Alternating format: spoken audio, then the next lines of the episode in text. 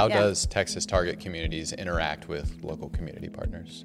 So we work with small communities across Texas, and we help them with a variety of different needs. Because we've had a strong tradition of working with landscape architecture and urban planning, we've done a lot of plans, a lot of designs. We're now a university-wide program, and we have a partnership with the School of Architecture as well as the President's Office. So we are working across the university, and so we also help communities with different things if they have public health issues, if they need additional assistance in engineering services and support. We try to be a matchmaker and really listen to the things that they're saying, not just from city staff, but community members, the different communities within the community, and pairing those needs with the learning objectives within the classes on campus.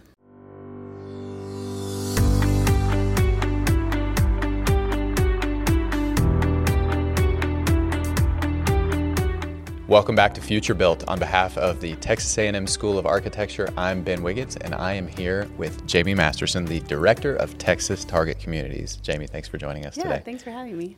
It is our pleasure and my pleasure. We appreciate you being here. Check out the School of Architecture and all of our programs at arch dot t a m u dot e d u, and make sure to stick around until the end to find out how you can enter to win an iPad. Jamie, let's talk a little bit about you, a little bit of your story and how you got involved with the School of Architecture.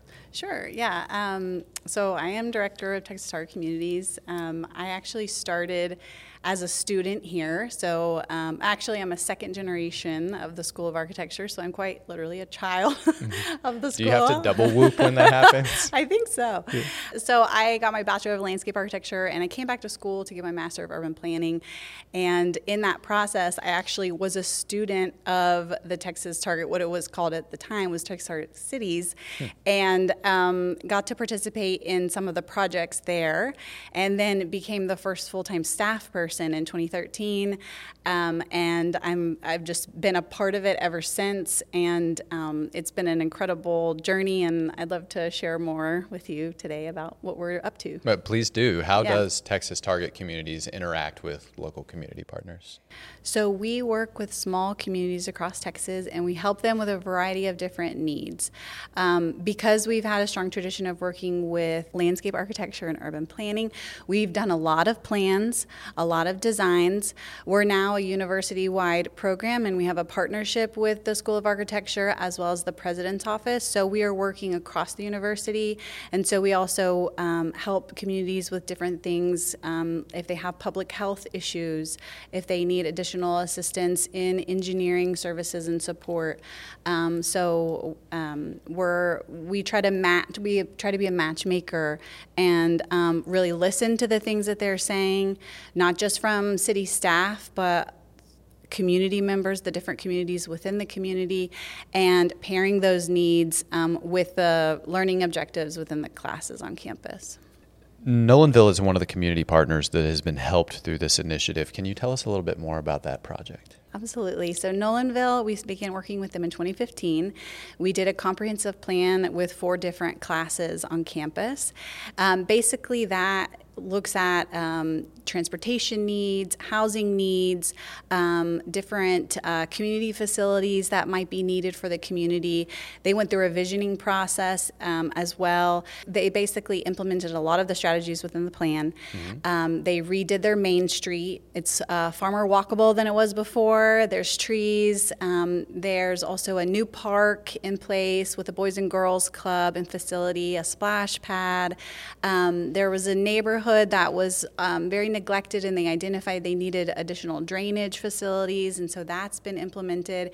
And so um, many of the things came from the community, from the input in our different community meetings, and then the students really then were able to visualize it, document it, get it on paper mm-hmm. in an action-oriented way so that they could take that in their city council meetings and make sure it actually got done. And so that was so exciting to see that happen.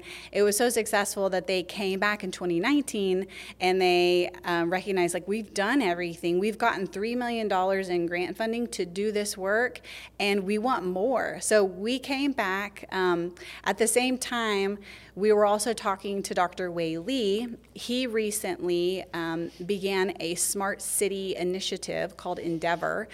And, you know, he was really thinking about smart city solutions and autonomous vehicles and how we can incorporate new technologies into cities. And we said, we've got this rural community that's five thousand people in population.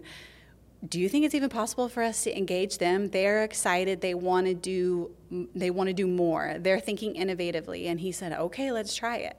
So that class, and there was a series of classes for the Endeavor project. There, it was very interdisciplinary. We had landscape architecture, urban planning, computer science, um, civil engineering and electrical engineering, and also visualization. Students from across those disciplines having a shared class um, and classroom setting, and having and coming up with project ideas um, to really push this small town in a sort of smart city direction. And what essentially came of it was a lot of amazing projects. One that um, actually made the news and has um, gotten some media attention called Endeavor Ride. It's the first uh, free um, taxi service and um, telemedicine Um, service that they are providing for veterans and um, others that are in need across the region. Um, essentially, it's using autonomous vehicle technology um, as well as telemedicine technology to support those who can't get to healthcare facilities. So um, it's been a huge impact for that community and um, for the students and for the faculty, all everyone involved. That's incredible. How, how do you how do you replicate a success like this? Like, is is there any particular piece of it that you feel like this part of it we can just we can package and we can take to a bunch of different places, or is it always just a question of listening and learning? Well, I think the most successful approach to this is listening and learning, being in the community, being very intentional, um, listening to all the different perspectives. Mm. Uh, it doesn't work if we're just hearing one voice. So um, it's it's and, and when we have all the different people at the table together, um, new things arise that they hadn't thought of before, or multiple wins. Like, oh, we we need a park, but we also need to address our drainage issues. Let's do that in the same place. And guess what? There's also uh, state funding to do that. And so um, we can package a lot of these things, but um, I think our strength in a university is really taking the time, listening, hearing, and making sure it makes sense for our local people. Are you interested in developing your leadership skills? Click the link in the description, enter your info, and you'll receive Smarter Than A I, the three core skills to level up as a leader of character. How can students get involved and make the most of these programs? Well, students get involved by being in their classes. Oh, it's an amazing thing. Well, they'll show up and it'll be a class project. Um, no, but also we also are participate on research projects. So students can um, be a part of that as grad assistants or researchers. Um, we also have internship opportunities with Texas Target Communities, and we're always looking for students passionate in community engagement and are ready to kind of roll their sleeves up and, and get in communities. Um, and we also have a scholarship program that we're just now launching called hmm. the Cooper Scholars, which is a namesake for our former director, Doctor John Cooper. John Cooper. And so students, um, we're, we're currently raising funds for that. We're almost there, and students can begin taking advantage of that. So we're very excited about that opportunity. Yeah, I would imagine so. If a community wanted to partner with the program, how would they go about engaging?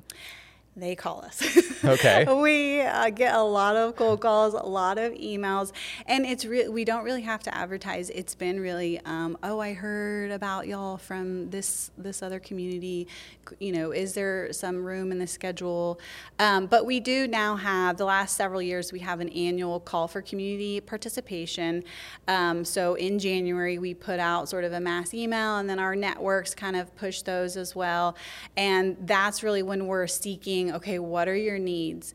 And when we have that list of communities and list of needs, then we start working with the, our faculty and our relationships here on campus and other experts, and we try to match those. So even if you're not sure if you're a community and you're like, I don't know, you know, just reach out to us. It's better just to have a phone call and conversation. Folks can just um, go to the Texas Target Communities website, um, which is obviously a part of Texas A and M, and um, you can learn more about our program, and also we have contact information there and email address as well. Perfect.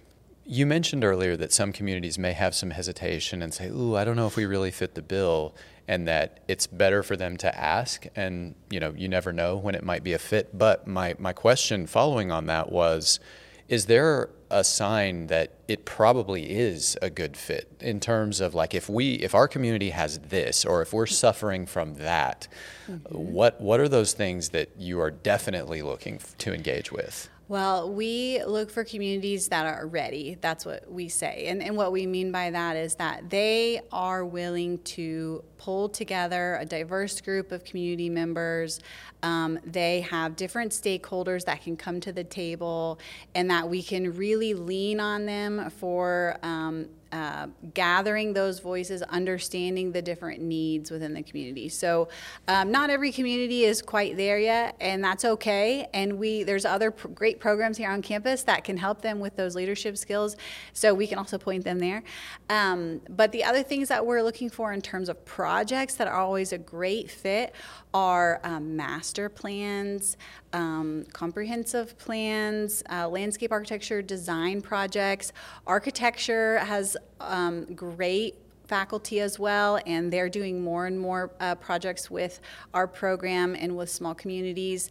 Um, and, you know, I would say any sort of data collection, or if you're looking for some sort of analysis or a report or a study, we have been finding that that is also um, among across the university and public health and um, other uh, areas very successful and, and, a, and an easy win for communities that just are needing data and needing information to help them with their next step. Love that. And I hear that you recently won an award. We did. Tell us a little bit about that. We're so excited. Um, Texas A and M University, um, we applied for on behalf of the university, but A and M is winning uh, the Community Engagement Award from the Association of Public and Land-Grant Universities. So it is a huge Uh, honor. Um, it is very, very competitive. This is the first time the university has won this award. And so, um, yeah, it's all based on the work, the passion of the faculty, the innovation and energy from the students. All of that coalesces together with the community's knowledge, and it really makes for powerful impacts um, across communities. So um, we're just honored to be recognized. We that, know we're great, but we are honored to be recognized. Sure, that's that's lovely. Are, for students, are there any programs set up so that students can receive scholarships or internship opportunities through this program? Yeah, so students can participate in our program through an internship opportunities. We typically have about six to ten students at a time in our intern um, program. And so students, we're looking for students who are really passionate in working in local government, um, working in community engagement, and who are just ready to kind of roll up their sleeves and go and work with communities. Uh, additionally, we have a new scholarship program called the Cooper Scholars, which is a namesake for our former director, John Cooper. So um, we're really excited to have that opportunity for students as well. How is this program different from other service learning programs? Yeah, I think our program is so focused on the community. We are community-centered, and that is that is the drive, is what can we do in support of the community? So we, how can we listen better? How can we serve better? How can we produce better projects or, or better strategies or recommendations? And when When because we're community focused, it, it shifts everything. Then the students become community focused. They're less concerned about their grade. They're more concerned about, oh, this is actually going to matter in this small town, in this place. Um, and our faculty also shift their perspective. Um, and we're all just focused, um, the community itself as well. And there's something kind of can be magical about, you know, us all, we're all in it together to figure out how we can move the ball. Um, you know, we're not going to solve every problem, and I don't want us to come across like we're going to, we're a charity or anything like that. Um, but we are, it, it, I don't know, I've had so many wonderful experiences as communities, physically holding hands with community members as they are, you know, expressing thanks for the work, um, seeing the the actual built products on the ground that the students envisioned. Uh, going back to Nolanville, um, one of the student project ideas was called the Wonder Pass, and it was so silly. Um, but it was this de- whole design about an underpass mm. that nobody felt safe going through and crossing, and the students totally transformed it into something that was actually an asset and something that was positive and exciting. And it's actually, you know, the design is is there, so you can go to Nolanville and see the the lights and the the, the landscaping and the sculptures and the structures, and um it's those kinds of magical things. And I know there's other universities that are doing this kind of work, and I don't want to say that it's just us, but um, I, I think as long as we keep the North Star focused on the communities and what we can do collectively, then um, I think that's what really makes us unique. Surely there must be some numbers associated with all of this. Do you Do you know what any of those are? Of course, we're thirty years old, but um, we've been collecting our data for the last ten years. So in the last ten years, we've been able to work with one hundred fifty faculty and experts on campus, um, two thousand students, um, and that's been in um, more than one hundred classes. That's been with fifty communities. And with those fifty communities, like I said, we're very community focused. So we've had over two hundred fifty community meetings. So we're very busy. Um, but all of that is...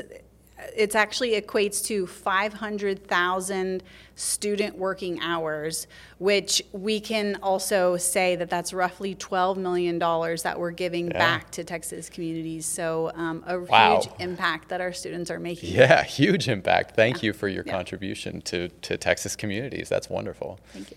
That's really fascinating. And it seems to embody a Texas A and M core value. I mean, selfless service is one of the things that we put on the wall all over the university. Is that, does that play to the conversations that you're having? Absolutely. I, we are founded as a land-grant university, and so we're not we're not just about holding on to the knowledge. We're about applying it and figuring out how to solve real problems and working with real communities on the ground. So um, I think this is a program that really embodies that. Talk to us briefly about your partnership with the Texas A and M Foundation. Yeah, we're also, um, I, because this is our thirtieth anniversary, um, we wanted to sort of recognize the, the wonderful work that's come in the past and provide more opportunities for our future. So Texas A and M Foundation is developing a new fund for us called the Good Neighbor Fund. And so if there's a former student or a passionate community member that sees, you know, I'd like to give or donate um, to another community that's in need of services, that's what this um, fund is for. And um, that will help support travel expenses, um, supplies, as well as these internship opportunities and scholarship opportunities that we have in the program. Love that. Love that. Be sure to follow the school at T A M U Arch School on Instagram, Facebook, YouTube, Twitter, LinkedIn, and Threads. On behalf of the Texas A and M School of Architecture, I'm Ben Wiggins, and this is Future Built.